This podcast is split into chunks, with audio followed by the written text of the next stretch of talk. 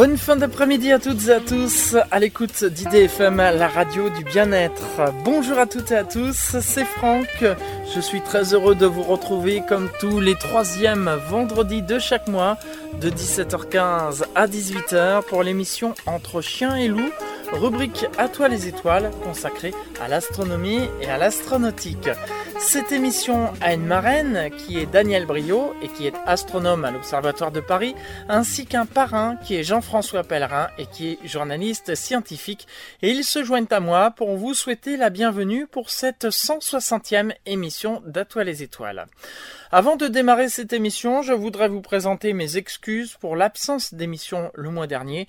Ceci en raison de qui a été contraint d'annuler sa venue à la dernière minute pour des raisons personnelles. Mais je suis là avec vous cet été et je le serai tout l'été pour la formule été d'Atoile les étoiles qui consiste à délocaliser l'émission et à travers une balade à travers la France vous faire découvrir des lieux dédiés à l'astronomie et à l'astronautique. Pour cette première émission de l'été 2018, eh bien, je suis sorti des studios d'IDFM Radio Anguin, comme le veut le concept de l'émission, mais je n'ai pas été très loin, puisque je me suis rendu à Drancy, dans le 93, tout près d'Anguin-les-Bains, donc, plus particulièrement au château de la Doucette, qui certes n'est pas un lieu dédié à l'astronomie et à l'astronautique, mais qui est un lieu culturel où il y a des expositions, des conférences sur toutes sortes de thèmes et parfois sur l'astronomie et l'astronautique. Et justement, il y a de cela quelques mois, un débat y était organisé avec Gilles Davidovich, qui été euh, le meneur du débat et qui est membre de la Société astronomique de France. Ce débat était justement sur le thème des vols habités. Il recevait quatre invités, Philippe Coué, auteur qui était euh, d'ailleurs euh, avec nous au mois de mai, Jean-François Pellerin, qu'on ne présente plus puisqu'il est le parrain d'Atoile les étoiles mais aussi journaliste scientifique, Alain Souchier qui était encore vivant à l'époque et qui était président de l'association Planète Mars. Et enfin Philippe Vilcans qui est responsable communication de l'Agence spatiale européenne. Je vous propose donc d'écouter cette table ronde sur le thème des vols habités et qui se découpe en trois parties. Voici tout de suite la première partie de ce débat. Le premier point, c'est l'actualité. L'actualité du vol habité, puisque depuis, alors l'actualité, c'est pas l'actualité forcément nécessairement aujourd'hui, mais c'est depuis un certain temps quand même, euh, on s'aperçoit que euh, bien, tout ça est assez timide, puisque euh, si on repart depuis le début, le début vraiment des hostilités, c'est d'abord les machines dans l'espace, 57, et puis euh, Gagarine, 61, et puis tout va s'accélérer. Et puis finalement, on s'aperçoit que ça ne s'accélère pas tant que ça. Alors peut-être euh, Philippe, euh, Philippe d'abord. qu'est-ce que l'on peut dire en quelques mots sur l'actualité qui pour moi est extrêmement décevante de l'homme dans l'espace dans les, dans les grands programmes internationaux On peut dire que il y a une dynamique dans les années 60 qui a laissé croire qu'après la Lune, on irait habiter définitivement sur la Lune. Puis ensuite, on irait vers Mars. À la fin des années 60, on était persuadé de ça. Euh, ensuite, la politique américaine s'est orientée vers, vers d'autres choses. Le président Nixon a dit euh, tout ça est très intéressant, mais on va d'abord essayer de diminuer le coût de lancement avec la navette spatiale. Et lorsque la navette sera faite, pourra revenir vers des considérations plus futuristes comme les bases lunaires ou en fait le, vol habité martien. On sait ce que c'est devenu, tout ça a été beaucoup plus long que prévu. La navette, la navette qui devait faire 500 vols en a fait que 130, euh, mais entre-temps, euh, le, monde a évolué politiquement. Ce qui avait en fait été le moteur de la conquête spatiale, c'est-à-dire la guerre froide, se termine en 91 et avec elle l'effondrement euh, de tous les budgets aux États-Unis et puis surtout euh, en Union soviétique. Dans les années 80, et je peux vous dire, euh, j'en étais témoin, les, les, Russes commençaient en fait à faire les éléments d'un grand vaisseau habité martien. en particulier, j'avais été à une réunion en 90 où on imaginait que l'URSS aurait encore 100 ans devant elle et euh, où les gens à la table travaillaient sur des boucliers de 15 mètres de diamètre pour justement ralentir des engins habités qui, qui restent sur Mars. On y croyait et on y travaillait à l'époque. Et puis un an plus tard, les élans politiques ont décidé du changement de cours de l'histoire et tout ça s'est considérablement ralenti.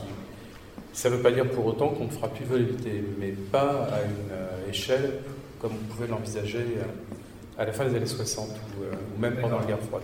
Alors Philippe Wilkens, vous êtes le représentant de l'Agence spatiale européenne, donc du coup, euh, on je ne vais pas vous taper dessus, hein, parce que je suis très fier de l'Agence spatiale européenne, mais quand même en même temps, euh, on est interrogatif parce que finalement, on se réduit nous-mêmes, nous-mêmes européens, hein, on paye les impôts, ça sert à ça, on se réduit à avoir des activités passagères. D'une part pour l'espace habité et en même temps de fournisseurs des technologies avec la fabrication des grands modules, les Italiens font, notamment, que l'Europe fait. Hein. On fait tout un ensemble de modules, on a fait des modules pour la station spatiale, et puis maintenant, on verra dans la, dernière partie, qui est la partie future, future proche, euh, on, va, on travaille avec les Américains pour le projet Orion, et donc là, on, joue un rôle euh, de fournisseur, finalement. Euh, est-ce que est-ce qu'on n'a pas loupé, donc si on est un peu critique, est-ce qu'on n'a pas loupé ces 20 dernières années un espace euh, une vision spatiale, en fait, une vision de l'espace, une maîtrise de l'espace un peu d'une manière un peu plus, euh, avec plus d'autonomie. Comme on a, euh, comme la France par exemple, est autonome en matière de défense nationale, le Royaume-Uni est autonome, autonome en matière de défense, est-ce qu'on n'a pas loupé ça d'un point de vue européen? C'est-à-dire qu'on n'est pas autonome du tout d'un point de vue de l'espace habité. On n'a rien à, rougir de, l'activité de l'Agence spatiale européenne et de la place de l'Europe dans, euh, les activités spatiales. Je, vais vous confier, je vous confier un, sentiment très personnel. Euh, des discussions que j'ai eues avec les astronautes tout au long de ma carrière, euh, les discussions récentes qu'on a eues avec Samantha ou avec Luca, etc., ne me donnent pas le sentiment que nous sommes dans un marais barométrique, pour parler pilote, euh, en, termes de volabilité. J'ai pas l'impression, quand je compare par exemple les conversations que j'ai eues avec Christophe Luzan, par exemple, ou avec, euh, euh, avec des gens comme Ernst Messerschmitt qui font partie de l'histoire des astronautes européens, j'ai pas l'impression qu'aujourd'hui, quand on considère par exemple que cette classe a été, a été recrutée il n'y a pas tellement longtemps et que l'ensemble de la classe aura eu l'occasion de voler d'ici l'année prochaine, euh, j'ai pas l'impression d'être dans une, période, je dirais, complètement euh, euh, en attente ou passi, passiste, j'allais dire. Donc, par rapport à ces volabilités, on, sent qu'il y a quelque chose qui se trame, il y a quelque chose qui, qui, qui, se prépare, mais qui se préparera dans, une, je dirais, en utilisant une méthode différente par rapport à ce qu'on a connu, euh, où l'espace était quand même très dominé par, je parle des volabilités ici, hein, par, par, le moyen d'emport essentiellement lié à la navette spatiale à l'époque. Euh, je mettrai d'ailleurs en contexte ce que je viens de dire, euh, ça s'est intensifié pour les astronautes européens, d'ailleurs, même malgré l'arrêt des, vols navettes. Et l'unique méthode de voyage qu'on a au travers de Soyuz. Donc, ça renforce ce côté un peu euh, inédit d'avoir tous ces astronautes qui auront eu l'occasion de voler en si peu d'années. L'autre aspect, et c'est peut-être le dernier que je vais dire avant, avant, euh, le reste du débat, c'est la position des arts et la position de l'Europe dans la coopération. Je ne pense pas qu'il y ait un partenaire équivalent dans le monde qui soit aussi bien au travers de ses alliances avec les Chinois avec les Américains, avec les Russes, on est, on est une plaque tournante de la coopération internationale. Et on n'est pas un acteur, euh, on va dire, de second rôle, on a un acteur fondamental dans, dans, dans, la préparation de ce que je verrai dans les années qui viendront, une exploration en coopération avec un grand I de l'international, bien plus, bien plus large qu'une coopération que celle qu'on a trouvée au travers de, de la Station spatiale internationale. Donc, pas indépendant, pas total, on peut pas, on peut pas être indépendant. Mais personne ne le sera. Personne ne le sera. Mais pourtant, les, alors, euh, Pierre Ballon, euh, j'ai demandé à chacun de donner quelques images de la, du glorieux passé, en fait, hein, sans être nostalgique, du glorieux passé d'exploration spatiale. Pierre est-ce que vous pouvez nous dire pourquoi vous avez pris cette, pourquoi vous, proposé cette photographie et qu'est-ce qu'elle suggère aujourd'hui avec le recul? En tout cas, dans les années 60, il était possible pour une grande puissance d'être autonome, d'être indépendant dans son effort spatial. Ce qui ne contredit pas le fait que 50 ans plus tard, ce n'est sans doute plus possible qu'il y ait une interpénétration. Alors, euh, entre les différentes puissances.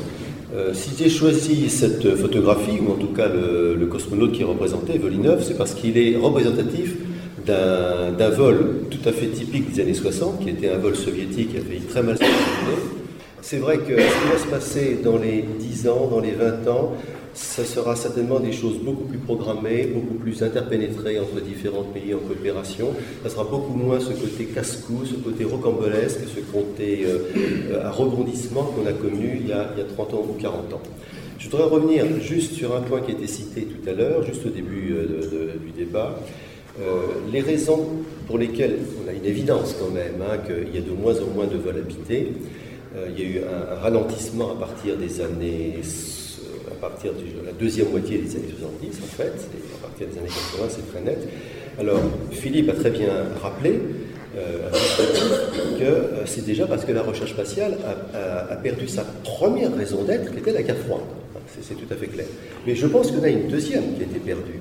C'est l'intérêt de l'opinion publique pour les vols spatiaux. Si la guerre froide a utilisé, entre autres, les vols spatiaux comme un outil de propagande, c'est parce que l'opinion publique était passionnée par les vols, spatiaux, les vols spatiaux. Mais après le débarquement sur la Lune, ce que l'on pouvait s'attendre, je pense que certains s'y attendaient, et en tout cas été constaté, c'est que l'opinion publique s'est désintéressée. Elle s'est intéressée pour d'autres sujets, la protection de la planète, la, fin contre, la lutte contre la faim dans le monde, etc. Et je pense que même s'il n'y avait pas eu la fin de la guerre froide, il y aurait eu de toute façon un désintérêt de l'opinion publique pour les vols spatiaux qui aurait tôt ou tard tari les financements publics indispensables. Alors moi je pense qu'il y a en faux contre cette analyse. C'est un débat. Euh, parce c'est un débat. Euh, parce que tout simplement, euh, quand on voit en fait tout ce que les soviétiques ont fait entre à partir justement de la moitié des années 70 jusqu'à la fin de la guerre froide, il y a une multiplication des vols habités. Euh, qui n'ont strictement rien à voir euh, au niveau soviétique avec euh, l'intérêt du grand public ou non, puisque l'Union soviétique s'en fichait complètement. En fait, ce qui intéressait, c'est de maintenir la parité entre les deux. Les, Américains ne volant plus entre 75 et 81, il fallait occuper le terrain. Et donc là, on, met le paquet, mais pour lutter, enfin lutter, pour montrer en fait à l'autre, le but c'était d'essayer de démontrer que son système politique et économique était supérieur à l'autre. Donc, euh, on mettait le paquet. Et en plus, les Russes avaient euh, loupé, en fait, avaient perdu la course à la Lune. Ils étaient persuadés, et nous avons des documents qui le démontrent, qu'ils visaient la, planète Mars. À partir même de, de 85, euh, Gorbatchev commence à, parler en fait de ce programme et de le mettre, de l'ouvrir à la coopération. C'est ce que c'est devenu en 91. Euh, mais il y avait vraiment euh, dans l'idée des soviétiques de multiplier les vols euh, pour en montrer aux Américains d'une part et pour préparer aussi le vol habité martien. Donc en fait, il fallait exploiter les stations orbitales le plus longtemps possible et la technique étant arrivée à un certain niveau à l'époque, on ne pouvait pas se permettre de faire des vols très longs, il fallait multiplier les missions habitées.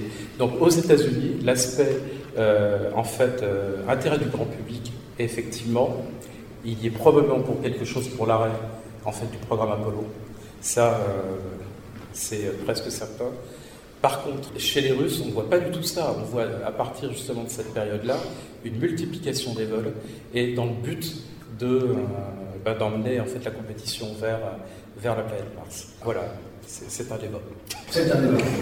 Est-ce que d'un point de vue, euh, Jean-François, je sais que tu es un fervent défenseur euh, de l'espace habité, euh, est-ce qu'on n'a pas là deux cartes postales en fait? Deux cartes postales d'un passé révolu Oui, enfin, j'ai le sentiment que c'est un peu réducteur. Parce que pour moi, le, vol habité, euh, il faut, avoir une, vision globale. C'est vrai, on parlait du moteur de la, guerre froide. Euh, les vols étaient très courts. Aujourd'hui, on dit qu'il y a moins de vols, mais les vols, ils, durent six mois ou un an. Donc, euh, l'important, c'est ce qu'on y fait. on n'est plus là pour démontrer qu'on est capable d'aller dans l'espace. On y travaille. Ce qu'on n'a pas dit, le thème fort, c'est qu'on est en permanence dans l'espace depuis un quart de siècle. Au moment où on parle, on a en permanence des êtres humains dans l'espace. Juridiquement, ils ne sont pas sur Terre, ils sont donc dans l'espace. Et un jour, on dira, des hommes sont en permanence sur la Lune, dans une base scientifique, et ça sera certainement valable un jour aussi pour, Mars. Donc pour l'instant, on a une tête de pont, c'est 450, km de, la Terre. Je suis l'auteur d'un livre sans invention euh, tombée du ciel. Euh, vous avez des exemples sur la navette spatiale, les pompes à, carburant, ça a permis de faire des, pompes cardiaques. Donc il y a des milliers de, spin-offs, de retombées technologiques. Donc ça, c'est un autre domaine de la partie visuelle du vol habité. Donc ça, c'est important de voir tout, tout l'autre côté de la médaille. Il y a le côté de la, euh, la grande image de l'espace avec un, grand E, avec cet affrontement soviétique-américain, et au bout d'un moment, on s'est installé depuis un quart de siècle, on est dans l'espace. Est-ce qu'on n'a pas le risque, est-ce qu'on n'a pas le risque de faire comme euh, les, euh, pour l'Antarctique finalement, parce qu'effectivement, ils tournent, les hommes et les femmes tournent en permanence, depuis 25 ans, peut-être un peu plus dans l'espace. Euh, comme on a depuis pas mal de temps maintenant, je ne serais d'ailleurs même pas capable de dire combien précisément, des scientifiques en masse, en nombre, hein, euh, y compris d'ailleurs euh, des scientifiques européens, euh, dans la station Concordia, en fait, qui est une station européenne, en Antarctique. Et donc tout le monde se désintéresse ou presque. Est-ce qu'on n'a pas ce risque-là? Non, parce que je suis assis à côté d'un expert du programme spatial chinois je suis persuadé qu'il y a une dynamique qui est en train de se, mettre en place, à la fois pour un retour vers la Lune par une grande puissance qui est, qui est la chinoise, qui est capable d'envoyer des, astronautes dans l'espace, capable de faire des sorties extravéhiculaires, qui est capable d'ici peu de ramener des échantillons de, la Lune et qui fera un vol habité sur la Lune. Il va y avoir une dynamique progressive qui va se, mettre en place. Ça dépend aussi de nous. On sera positif pour porter une dynamique, plus cette dynamique va monter en, puissance. Il faut retrouver quelque chose, un courant porteur, un peu, un peu comme le, courant de John Kennedy. C'est vrai qu'il nous manque ce. Il nous manque un leader. Voilà, il manque du leadership. C'est vrai, il manque du leadership.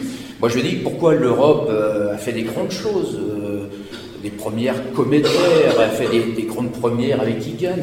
Mais c'est vrai qu'on est 28 États, on est un demi-milliard d'habitants. Pourquoi donc être obligé de cogner à la porte, toc toc, je veux monter à bord d'un Soyuz pour aller dans l'espace cette idée FM, c'est l'émission Entre chiens lourds, rubrique À toi les étoiles, formule de l'été. On va s'interrompre quelques secondes et on revient dans un instant pour la suite de cette émission. À tout de suite. IDFM 98 FM c'est l'émission Entre chiens loups, rubrique À toi les étoiles, formule de l'été. Vous savez, chaque été, l'émission À toi les étoiles se délocalise. Et je vous rappelle que je suis ici à Drancy, au château de la Doucette, où était né il y a quelques mois un débat animé par Gilles Davidowitch de la Société astronomique de France, qui recevait Philippe Couet, auteur, Jean-François Pellerin, journaliste scientifique et parrain d'Atoile les Étoiles, Alain Souchier, qui était président de l'association Planète Mars, et enfin Philippe Vilcans, qui est responsable communication de l'Agence spatiale européenne. Le thème de ce débat, les vols habités. On écoute maintenant la deuxième partie de ce débat fort passionnant. Euh,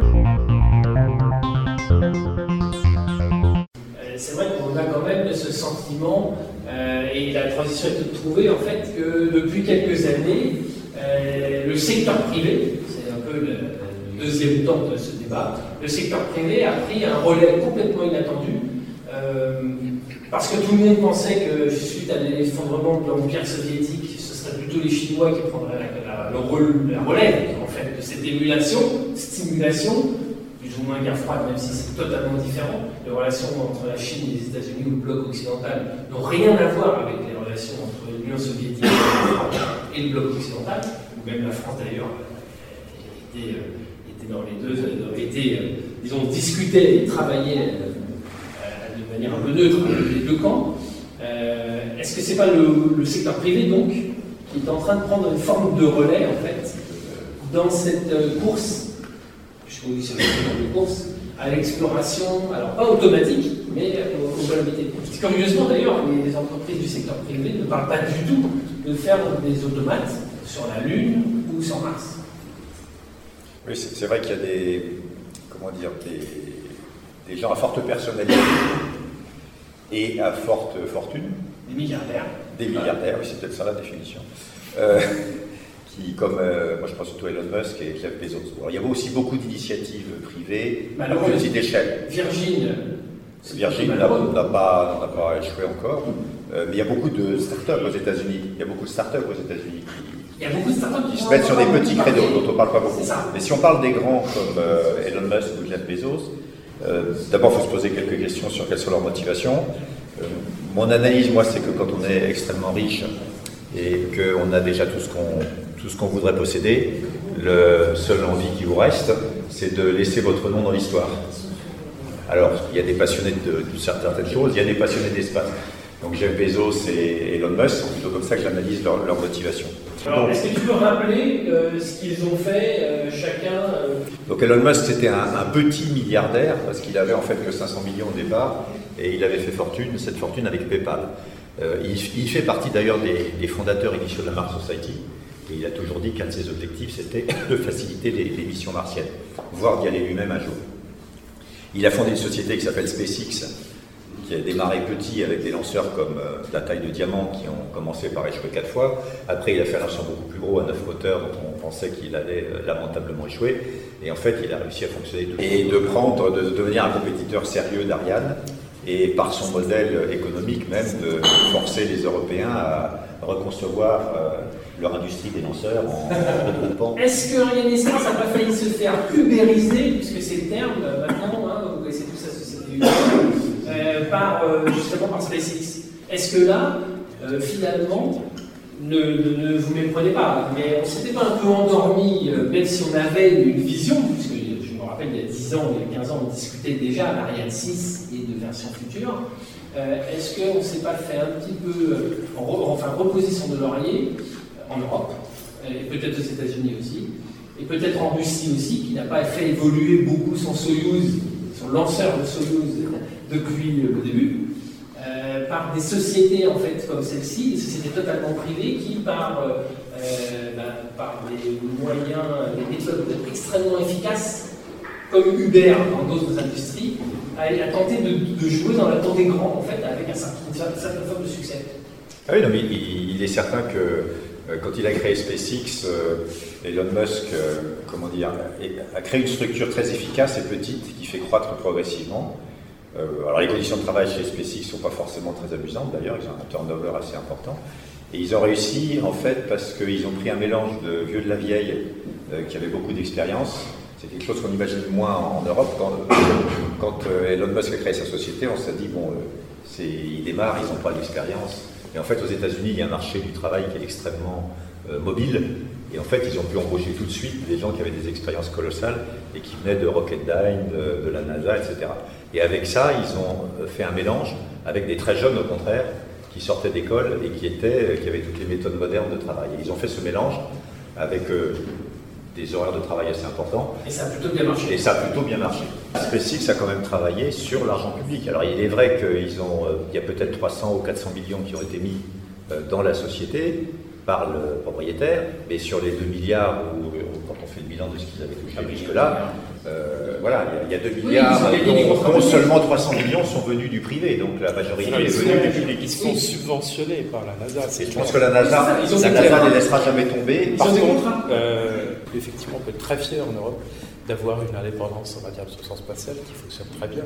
Musk, il n'est pas totalement dépendant des agences. L'agence spatiale ne peut pas dire n'importe quoi. Elle dépend en fait d'un certain nombre d'États et a une politique bien définie. Musk, il est un peu euh, rentre dedans, euh, et puis il a une vision en terminaison qui ni celle de la NASA, ni celle de l'ESA ou de la Chine. Musk, à tort ou à raison, il annonce à tout le monde qu'il veut aller sur Mars. Oui, un coup de bombe nucléaire pour euh, Alors. la planète en plus. C'est peut-être complètement, complètement utopique, Mais euh, quand on l'entend dans des discours, et je- quand on entend par exemple ses, euh, représentants ou ses porte-paroles, un décalage complet entre les opérateurs du type Ariane Espace ou ILS par exemple, et ce que lui dit. Parce qu'en arrière-plan, il y a toujours ce discours. Il y a beaucoup Qui est de très- communication aussi. Il y a énormément de communication, et il faut bien l'avouer, qui réussit quand même pas mal. Et alors, Parce que quand on regarde, quand on regarde par exemple les, euh, les cycles et les cycles du spatial, jusqu'à présent c'était 10 ans. Lui, avec la capsule par exemple euh, Dragon, donc il commence à la concevoir en 2006 et elle vole en maquette en 2010. En fait, dès décembre, en réalité, il commence euh, le programme en janvier 2000, euh, 2007 et la première maquette vole en 2010. Donc là, dans les cycles, on il a réussi à réduire, ce qui est déjà considérable. Et c'est Même bon au pour niveau nous. des avions, Et c'est bon pas simple. C'est bon pour nous, c'est bon pour la Alors, Et alors, voilà, c'est ce que j'allais dire. De toute manière, c'est un aiguillon C'est un qui est aiguillon, c'est ça. et qui a permis peut-être d'accélérer euh, Ariane Et- 6. Alors, SpaceX, veut et aussi SpaceX veut réutiliser. Oui, il veut réutiliser et il veut aussi faire du commercial, hein. c'est-à-dire qu'il veut pas. Bah oui, mais simplement- tous. Il veut tout prendre en fait. Il veut tout prendre. Et alors, il n'est pas tout seul. Il y a Jeff Bezos qui est de son côté, qui est le patron euh, d'Amazon, milliardaire aussi. Qu'est-ce qu'il propose Alors, en ce qui concerne Bezos, effectivement, c'est l'autre milliardaire qui joue son rôle dans le spatial, infiniment plus discret que, SpaceX et qu'Elon Musk, qui ne communique pratiquement pas, c'est très difficile de trouver des informations. Alors lui, pour l'instant, il ne veut pas aller euh, sur les autres planètes, il veut faire du tourisme spatial.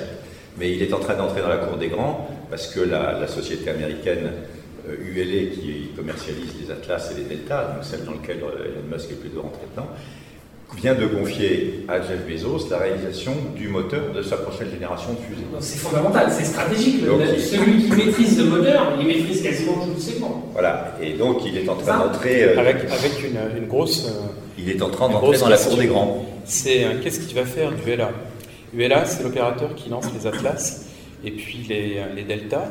Euh, et donc, effectivement, ils ont besoin d'un moteur. Ils veulent plus faire euh, du refurbishing de moteurs russes parce que c'est ça le problème. C'est que pour, l'instant, ils utilisent un gros moteur sur l'Atlas 5 qui est un moteur euh, qui est importé de Russie. Et il y a une demande du Congrès pour que eh cette chose-là ne soit plus faite soit faite par les Américains. Et on, a confié effectivement à Bezos, qui est une première totale, c'est qu'on confie en fait à quelqu'un qui n'a jamais fait ses preuves le fait de faire un moteur de forte puissance. Incroyable. Il, il a fait dans la, il a fait dans la plus grande discrétion, on voyait de temps en temps un entrefilet dans l'aviation 8, un moteur hydrogène-oxygène, donc c'est pas rien, Euh, Elon Musk n'a jamais fait ça.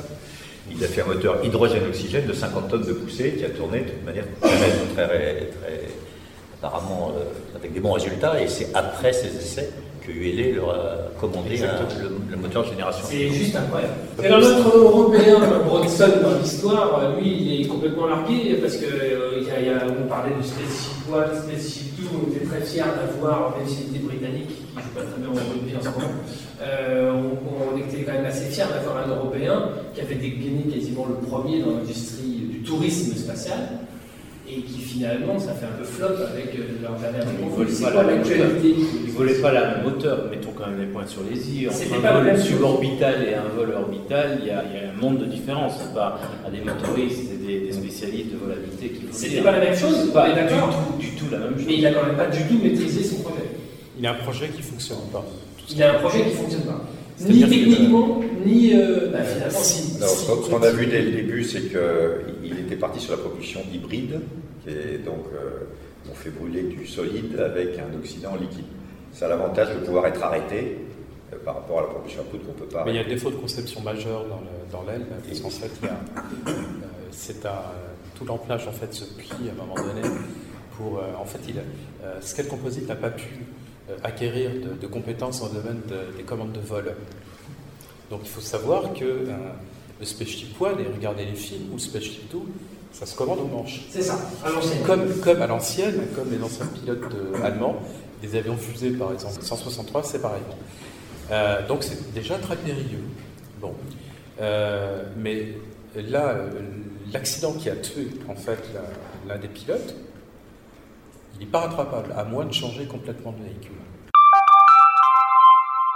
Vous êtes sur IDFM Radio Anguin, c'est l'émission Entre chiens lourds, rubrique À toi les étoiles, la formule de l'été. On va s'interrompre quelques secondes et on se retrouve dans un instant pour la suite de cette émission. C'est l'émission Entre chiens et loups, rubrique À toi les étoiles, formule de l'été, émission consacrée à l'astronomie et à l'astronautique. Sachez que chaque été, l'émission se délocalise et aujourd'hui, je suis à Drancy, au château de la Doucette, où était donné il y a quelques mois un débat animé par Gilles Davidovitch de la Société astronomique de France, qui recevait Philippe Coué, auteur, Jean-François Pellerin, journaliste scientifique et parrain d'Atoile les Étoiles, Alain Souchier, qui était président de l'association Planète Mars, et enfin Philippe Vilcans, responsable communication de l'Agence spatiale européenne. Le thème de ce débat, les vols habités. Je vous propose maintenant d'écouter la troisième et dernière partie de ce débat. Le futur, finalement, on parle moins de coopération avec la Chine, presque niveau international sur le vol habité qu'avec le segment privé, si je vous suis bien. Euh, on a l'impression en fait que les, Américains liguent le programme en général, euh, font appel aux, Russes et font appel aux Européens pour compléter un certain nombre de choses. Euh, que soit ils ne savent pas faire, soit ils ne veulent pas faire, soit ça leur arrange bien de, demander de le faire, et on fait très bien. Et puis, et puis finalement, ben, peut-être que le secteur privé va arriver plus vite que les Chinois dans, dans la coopération internationale. Pas du tout, les Chinois sont quand même euh, en train de revenir. L'avenir est complètement ouvert. Ouvert. Euh, c'est-à-dire qu'on voit d'un côté euh, des firmes privées et qui vont continuer à bousculer le landerneau spatial. Mais à un niveau comme on n'a jamais vu. Ça, c'est mon avis. Donc c'est pour ça que des gens comme Musk et puis euh, bientôt Bezos euh, pourront peut-être faire des choses que jamais les États auraient été en moyen de financer. N'oubliez pas que euh, l'espace de l'ESA, de la NASA, c'est nos impôts, quelque part. J'ai pas l'impression qu'on paye moins d'impôts qu'avant. Donc tout ça c'est lié en fait, on, revient effectivement à ce que disait Pierre tout à l'heure, à tout ce qui est en Occident, l'image, la politique, etc., puis euh, l'intérêt du grand public pour l'espace. Les firmes privées, elles n'ont pas forcément besoin de rapporter tout ça euh, en fait au grand public et ont plus de, euh, comment dire, de, liberté pour investir des champs qui étaient très contraints par les politiques des nations.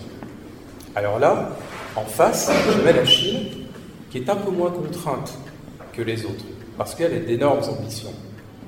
La Chine, à la fois, elle prépare la grande station modulaire, Tiangong 3, mais aussi volabilité lunaire. Ce sont deux programmes qui sont faits en fait en parallèle. L'un est très officiel, l'autre très officieux. Mais depuis, on va dire 2006-2007, il n'y a pas un trimestre où on n'a pas en fait des informations qui indiquent d'une part qu'un lanceur super lourd est en cours de développement, que les moteurs commencent euh, à être pris en compte, que des maquettes ont été faites, que des éléments de moteur sont testés, etc. Puis maintenant, euh, des éléments structuraux du lanceur. Puis, avec le gros lanceur CZ9, la Chine commence à montrer aussi les charges utiles qui seraient embarquées dans ce lanceur CZ9. En réalité, on voit bien qu'avec cette communication-là, euh, on a euh, toutes les sens d'une grande puissance. On, retrouve un peu, ça aussi c'est mon avis, euh, ce, ce qui existait au temps de l'Union soviétique. Une puissance qui a énormément d'argent, qui a une ambition absolument Est-ce que c'est toujours vrai que la Chine a autant d'argent que ça à mettre, notamment dans un programme spatial Il faut découpler le politique et le militaire de l'économie. Donc ce sont des programmes militaires Surtout dans un État totalitaire je dis bien. Oui, oui, bien sûr. Mais tout ce qui est spatial aujourd'hui en Chine, dont on parle là, le spatial habité, ce sont des programmes militaires. Ah bah par exemple, le programme de vol habité dépend de l'armée populaire de libération. Donc euh, là-dessus, il n'y a pas de problème. La SASTIND, est en fait une sorte de VPK russe, en fait englobe euh, toutes les activités spatiales civiles et militaires. C'est un organisme qui est plutôt affilié au PCC, puis à l'armée euh, chinoise. Donc, on a bien là, en fait, un système politique et une organisation qui soutiennent très fortement, en fait, les développements de très grands programmes. Et on va raconter depuis Chaperon Rouge, la Terre entière si on veut, euh, à travers de documents officiels qui ne sont que l'écume de ce qui se fait en Chine. Mais par contre, si on commence à lire en fait les, euh, papiers qui sont produits par les institutions scientifiques, voir la casque ou la casique, là pour le coup, on commence à rentrer dans le dur et puis on voit ce qui se passe réellement. Et ce qui se passe réellement euh, est très impressionnant. Et est-ce que l'Agence spatiale européenne coopère actuellement avec les Chinois sur ces sujets-là L'Agence spatiale européenne, beaucoup plus d'ailleurs que, euh, que, les Américains, pour, euh, pour les pointer. Euh, on, a, on a beaucoup plus de liberté pour établir des, des, accords de coopération avec, avec les Chinois, avec les Russes, et de façon de façon beaucoup plus régulière. Donc là, il y a, des accords de des gros accords qui ont été signés dans les deux dernières années avec, avec les Russes et avec les Chinois. Euh, je pense qu'il y a des, discussions en cours entre l'ESA et puis, euh, et puis la Chine. Ça a démarré, ça a démarré avec euh, un, gros accord, comme je le disais il y a deux secondes, un gros accord de coopération avec, avec la Chine. On a, et c'est ce que je voulais montrer au travers du petit dessin, enfin, de, de cette photo tout à l'heure, mais il faut regarder aussi le côté humain des, grands, des grands leaders des nations spatiales. Et ça, euh, je dois dire que c'est quelque chose qui m'a fasciné au travers d'un petit projet que j'avais réalisé avec la Fédération internationale d'astronautique. Pour faire monter les petits drapeaux de la fédération, euh, il a fallu que, je, puisse convaincre les, leaders des, grands programmes. Et chaque fois, en, rencontrant ces, patrons euh, chinois et, russes, j'ai perçu, au nom de la Fédération internationale, une envie insatiable d'établir, à un moment donné, une fois qu'ils ont prouvé qu'ils pouvaient aussi aller sur la Lune avec les Indiens ou sans les Indiens, etc., j'ai vraiment senti qu'il y avait une volonté à terme de construire quelque chose ensemble. Et, ce, drapeau qui a volé sur euh, euh, Soyuz, qui est revenu par la dernière navette, qui est remonté euh, par Shenzhou et puis qui est allé sur Tiangong, a, lié cette envie de ces personnes qui m'ont donné l'autorisation de monter à bord. Il y a une très forte envie en fait de la Chine d'ouvrir la coopération Tiangong 3. ils le disent depuis deux ans. et les modules en fait laboratoires euh, la configuration des modules et puis l'implantation des racks à bord de la station est faite sur le modèle de l'ISS. Euh, et il y a euh, deux ports en fait qui sont laissés libres, qui seront laissés libres sur le bloc central de Tirmont 3 pour éventuellement accueillir des, des modules occidentaux. Les colliers d'arrivage seront compatibles Alors tout à fait, ils font des, colliers en forme d'arrivage, en fait c'est des colliers à passe, androgynes, mâle-femelle, et euh, qui pourrait, en fait, nous disent-ils, euh, accueillir des, euh, des, vaisseaux étrangers. Et moi, je suis absolument convaincu que les gens qui, sont, qui font du privé, ceux par exemple qui vendent le Cygnus, qui est fait à la fois en Italie puis aux États-Unis, voire les capsules de SpaceX un jour, peut-être que les Chinois achèteront des services et iront desservir, enfin les Américains iront desservir une station de choix, pourquoi pas De pouvoir redonner le sourire à Jean-François Pellerin et à Pierre Ballon. Oui, juste une chose, c'est. que du coup, ça le problème, ce qui sera important, l'orbite basse est plus importante. Thomas Pesquet, on lui a demandé d'apprendre le chinois. C'est un signe que les ouvertures sont en cours entre les et le chinois. C'est là peut-être, Philippe parlait d'une nouvelle ère. On n'est plus dans cette ère euh, où il y avait deux, deux ou trois puissances on est dans un ensemble euh, dans lequel même l'agence spatiale malaisienne, même les Indiens, enfin, ils sont tous, ils veulent tous contribuer à quelque chose. Parce que le stratégique n'est pas en orbite basse. la, politique fera la différence. le gouvernement chinois veut faire la différence sur la Lune, pas en orbite basse.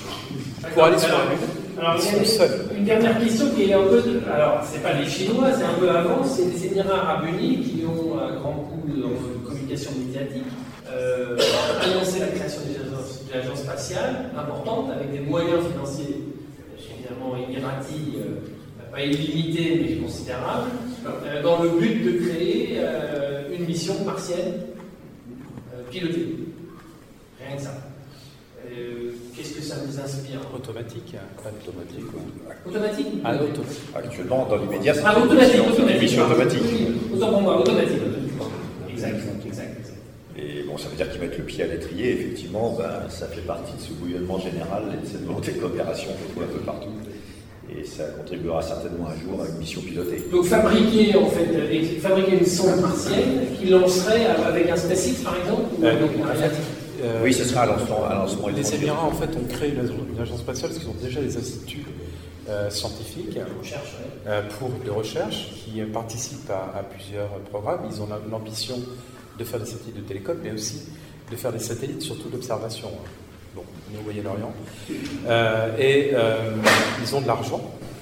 Donc on voit par exemple que c'est un groupe des Émirats à la base qui finance euh, le, le Spaceship to Virgin. Euh, et puis ils ont la volonté aussi, euh, ils pensent que en allant vers les planètes, ils vont faire euh, progresser en fait toute leur technologie, leur science, donc ils mettent le paquet. Mais ils visent en fait à faire un bus aux Émirats. En revanche, ils ont déjà pris les contacts avec la NASA et les instituts américains, ceux qui en particulier sont sur Down, qui étaient sur euh, NH, New Horizon, pour euh, avoir les, les charges utiles. Ils reconnaissent qu'ils n'ont pas encore les compétences pour les charges utiles. C'est l'émission Entre chiens et loups, rubrique À toi les étoiles, c'est la formule de l'été. Et nous arrivons au terme de cette émission, de ce mois de juillet. Une émission qui a été euh, enregistrée au château de la Doucette à Drancy. Ainsi se termine cette émission À toi les étoiles. Je vous donne rendez-vous le vendredi 17 août pour la deuxième émission À toi les étoiles, formule de l'été, toujours à l'extérieur des studios, comme le veut le concept de cette émission. Et il ne me reste plus qu'à vous souhaiter de passer de bonnes vacances pour ceux qui y sont, bon courage pour ceux qui y sont pas, profitez du ciel étoilé et rendez-vous le mois prochain. Merci pour votre fidélité, à très bientôt.